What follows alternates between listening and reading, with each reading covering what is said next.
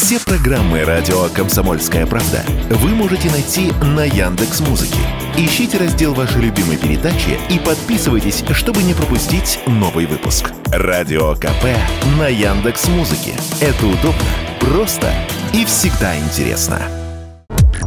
На рынке ноутбуков в России в январе две тысячи двадцать третьего переизбыток. Спрос выше предложения, пишут «Известия» по данным одного из ритейлеров. В связи с этим упали цены. По ряду наименований до тридцать процентов в конце прошлого года и в начале этого. Каким образом сложилась такая ситуация, радио «Комсомольская правда» объяснил блогер и эксперт по цифровой технике Сергей Вильянов. Думаю, что эксперты в данном случае чуть-чуть э, искажают реальность. Дело в том, что в первом квартале, в первой половине прошлого года цены на ноутбуки в России очень выросли из-за перебоев в поставок, поставках и курсовой разницы. И, в общем-то, к концу года они не столько подешевели, сколько пришли к нормальной для себя цене. Потому что, понимаете, какая история? Ведь когда магазин продает вам ноутбук, он зарабатывает на... Раньше зарабатывал примерно пять процентов на каждом ноутбуке от его цены. А вот в связи со всеми событиями он стал зарабатывать ну, двадцать пять процентов.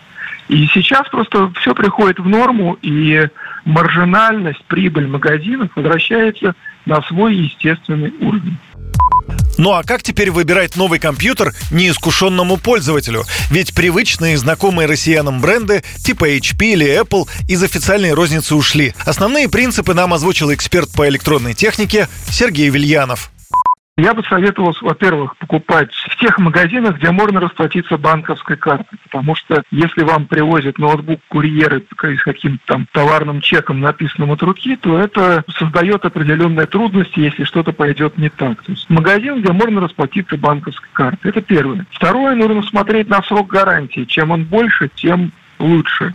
То есть, ну, средний, минимальный срок гарантии составляет год, но лучше смотреть на тем... образцы, которые предлагают два года или три. Это признак того, что у бренда все в порядке. Надо еще смотреть на то, на каком железе предлагается техника, потому что я понимаю, что это нормальному человеку сделать довольно трудно, но надо понимать, что вот сейчас на отечественном рынке можно купить ноутбуки сразу на четырех поколениях процессоров Intel и эй эм ди. И чем новее поколение, тем, соответственно, ноутбук лучше. Именно в сторону более новых поколений нужно смотреть.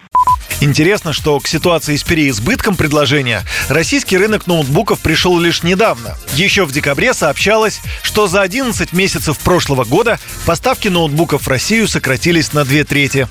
Юрий Кораблёв, радио «Комсомольская правда». Все программы радио «Комсомольская правда» вы можете найти на Яндекс.Музыке. Ищите раздел вашей любимой передачи и подписывайтесь, чтобы не пропустить новый выпуск. Радио КП на Яндекс.Музыке. Это удобно, просто и всегда интересно.